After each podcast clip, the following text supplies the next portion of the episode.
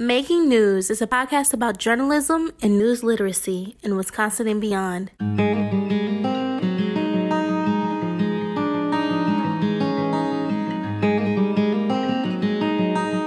This is Making News. I'm Jane Hamden. We've had a number of conversations over the past year in looking at where we fail to recruit or where we fail in our coverage that makes people not want to be part of our paper.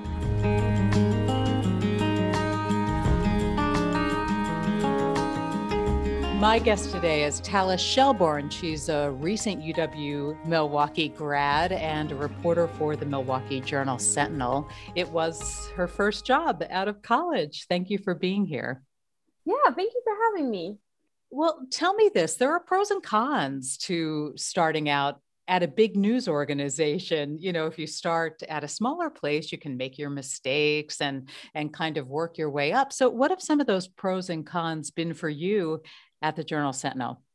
Yeah so when i was starting out i think i was lucky to come into a newsroom that was very uh, much a family kind of vibe that we had. Everyone was willing to help, everyone was willing to lend their time, everyone was willing to lend their expertise. And I started out going to everyone that I could, trying to learn as much as I could.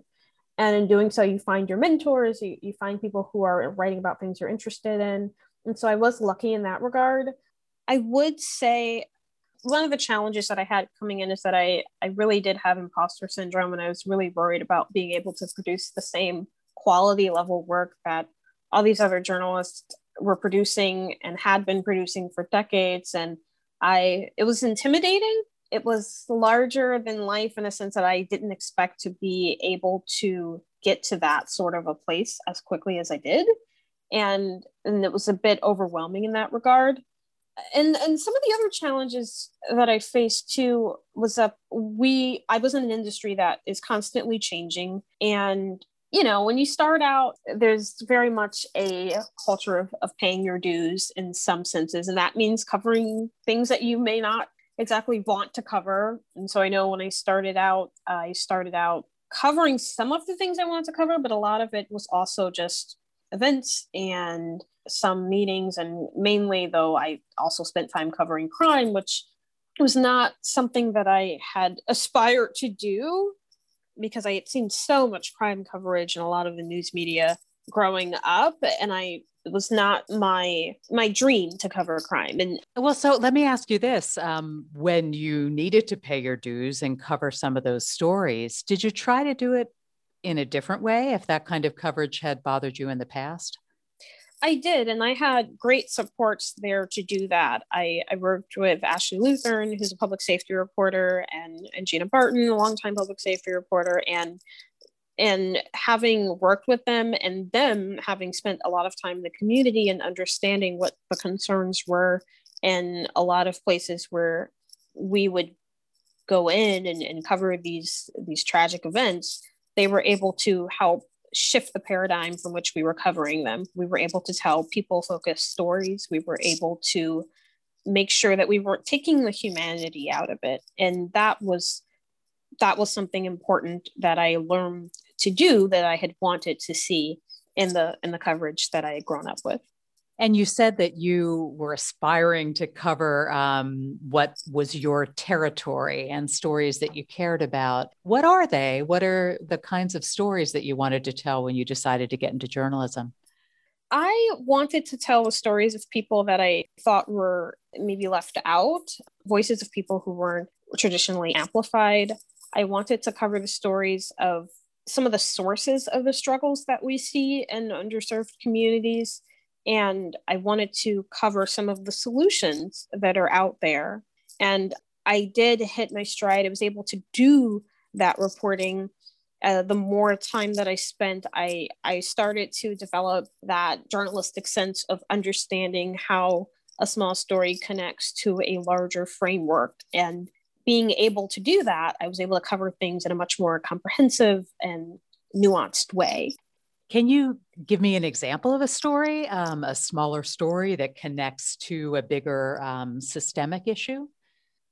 Yeah, I mean, so I'll take I guess I'll just kind of look at two and and one was um I did a story looking at how much the city of Milwaukee's general fund is spent on police and how that compares to other cities, why that is, how that affects other departments, why people were calling. Essentially, it was looking at what the message was and what the reason was behind people were calling for defunding the police. And that was really an interesting exercise because I talked to experts of economics, I talked to police union, I, I talked to a lot of different sources, I talked to community advocates who were advocating for less money to be spent on police. And that was a call that was happening here locally and i was able to look at it from a local perspective but it also connected to that larger issue and that larger call to action that we were seeing nationally.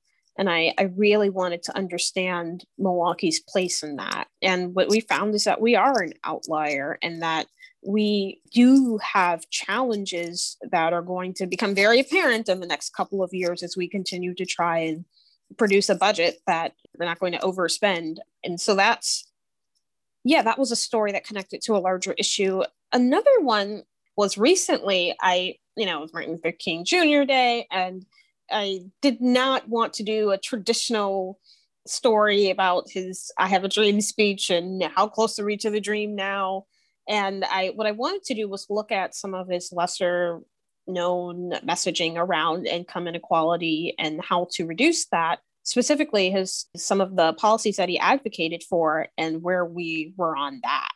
And i was able to look at that and connect it to the minimum wage proposal from the the new uh, presidential administration and look at how that would affect milwaukee. And i was able to talk to economists here and i was able to talk to people of labor unions and average people who were struggling because of the pandemic. And that was another larger story. I was able to connect to a local issue of income inequality here in Milwaukee. The Milwaukee Journal Sentinel does not reflect its community um, as far as the diversity of its reporters. And I know that that's a stated goal of editors there to change. But when the makeup of a news organization doesn't reflect the community, how does that reflect in the coverage? It definitely reflects in the coverage yet i will say it doesn't have to. You know you know and i think that we have great examples of people in the newsroom who don't necessarily look like the communities that they may spend most of their time in but because they have invested time there they've built relationships. It's not a racial issue in that sense where they are able to be good journalists and that's kind of what the essence of being a good journalist is that being said, not having a newsroom that reflects the community does hurt our credibility. I think people look at us and they wonder why are there not more journalists of color at the paper? There must be some something going on over there. There must be some atmosphere over there that's preventing them, or there must be some kind of decision makers don't think they're qualified enough. I mean, it's a really when you really start looking into it, it's a incredibly complex and nuanced issue. It goes back to a lot of things. It goes to education, it goes to exposure, and specifically in our communities, having homegrown journalists of color that are able to come and work for their their paper their hometown paper well in addition to that Talis is there something going on over there that prevents qualified minority journalists from getting in the door i don't think that there's something that prevents them from getting in the door that's specific to the journal Sentinel. So I think there is a pipeline issue. I think that there is a value issue in terms of people of color who are graduating. They want to be at an organization that they feel is stable, that they feel they're going to get paid well. And that's something that we have to look at. And we've had a number of conversations over the past year in looking at where we fail to recruit or where we fail in retention, where we fail in our coverage that makes people not want to be part of our paper. But I, I mean, I don't think there's an atmospheric issue. I mean, I feel close enough to the editors there specific some editors especially that i'm really close to that i can talk to them about i think that you know coverage that we did a poor job on or talk to them about you know we need to do a better job of going to these colleges or looking at these students and and we need to implement programs to help strengthen that pipeline. And so we have a long way to go and it's it's not going to be at the pace i'd like but if we start now then eventually we will get to those newsroom goals of reflecting our community I know you're also active in the union at the Milwaukee Journal Sentinel. Is that one of the venues where these discussions are taking place?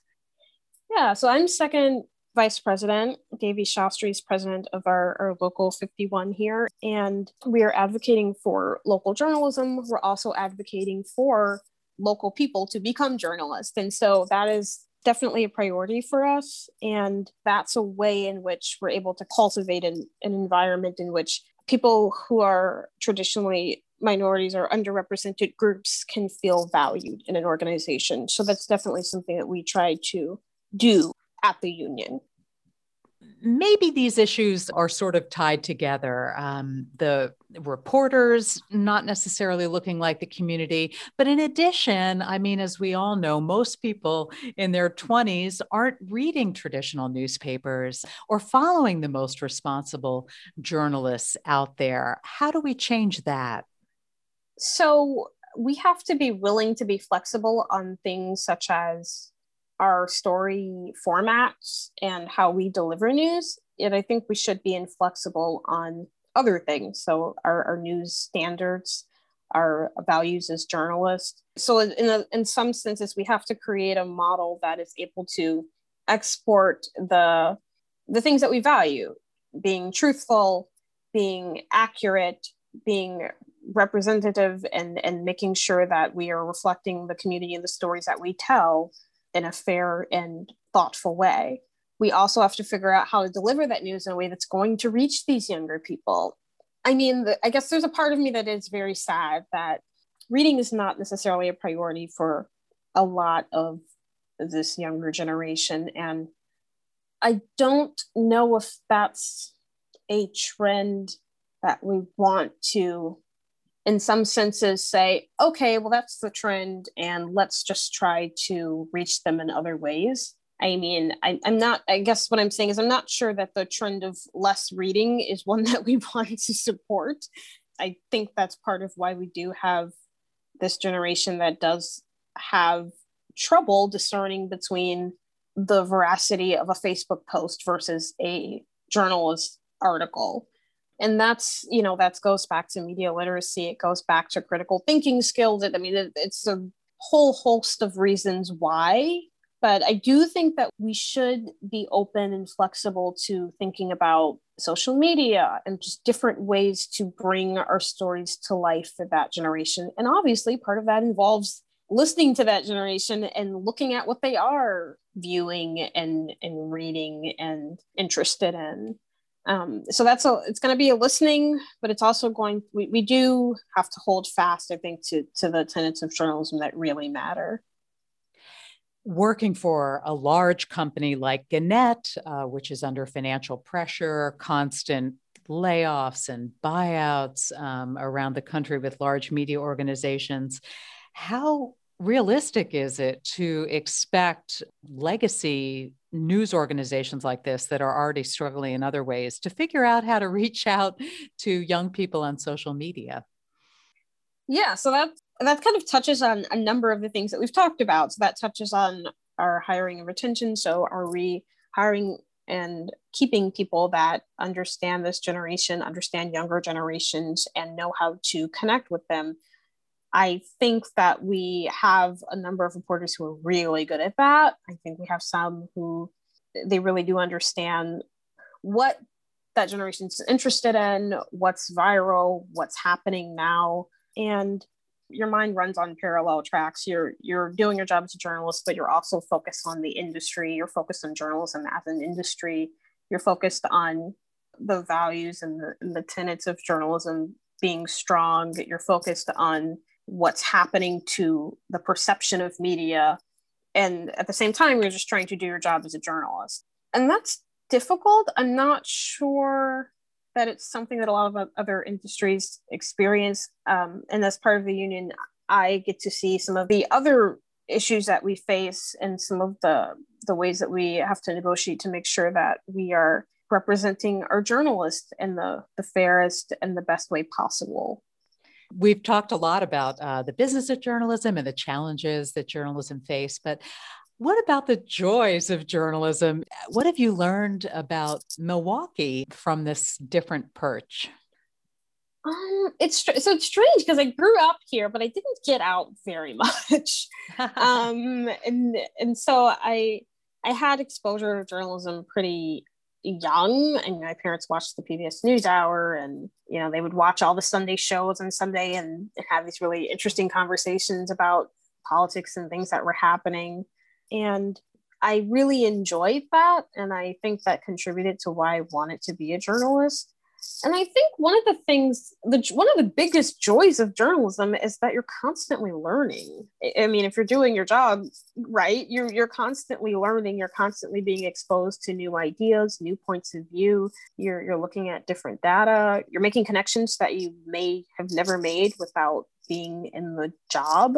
And you're also learning more about how your city works. You're learning more about the people in it. I mean, I've met so many amazing people, so many talented uh, individuals that are, are here in our city.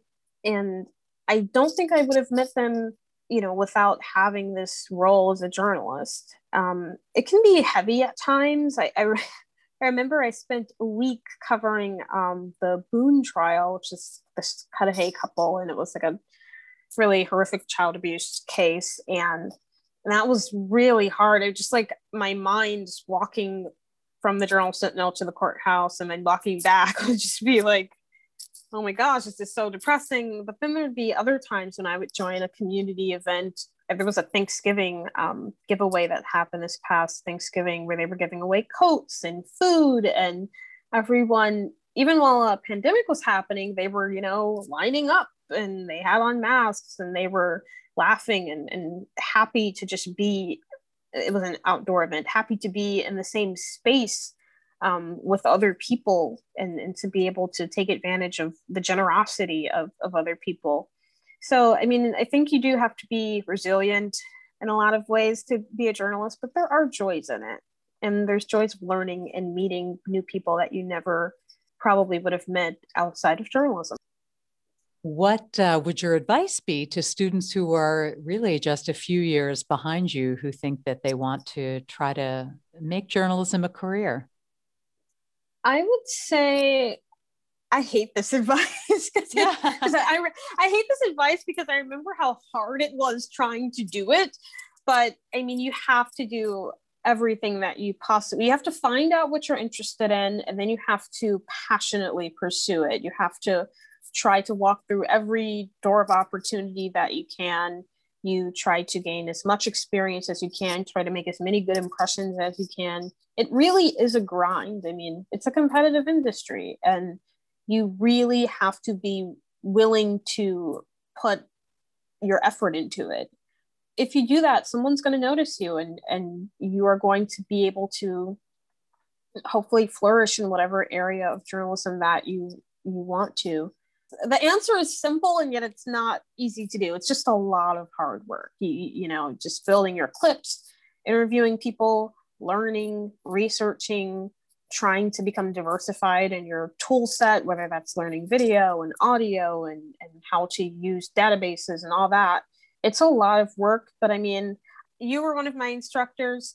And so having instructors like you and having the classmates that i did really helps guide students i think to the right place but it, it is it's just it's just a lot of hard work. What's next for you? What what are your goals now? Yeah i think one of the most impactful things that i've seen in just working and working in journalism and also doing my best to try and reach back as it were. You know if you're climbing the ladder and you reach yeah. down to make sure other people can get up that same ladder. And that is that we've got to strengthen the pipeline and we've got to strengthen it earlier on. And so what i want to do is figure out some way to start exposing middle school children to the concept of journalism and strengthening those skills that are required to be a journalist. And obviously you know, not every middle school kid is going to want to be a journalist, but the the skills that you need transfer well into many different industries. And so that's what I what I want to do next as I'm continuing my journalism career as I want to figure out a way to strengthen that pipeline so we have more journalists of color, more journalists from underrepresented communities, whether they be LGBTQ plus, whoever who are not currently well represented in our newsrooms. I want to make sure that we're strengthening our pipeline and that, you know, 20, 40 years from now, we're seeing newsrooms that reflect the rest of the country. Well, Talis, I know you're in the middle of a couple of projects. Thank you for taking time to talk with me. No problem. It's good to talk to you. I miss the campus and I, I appreciate you reaching out.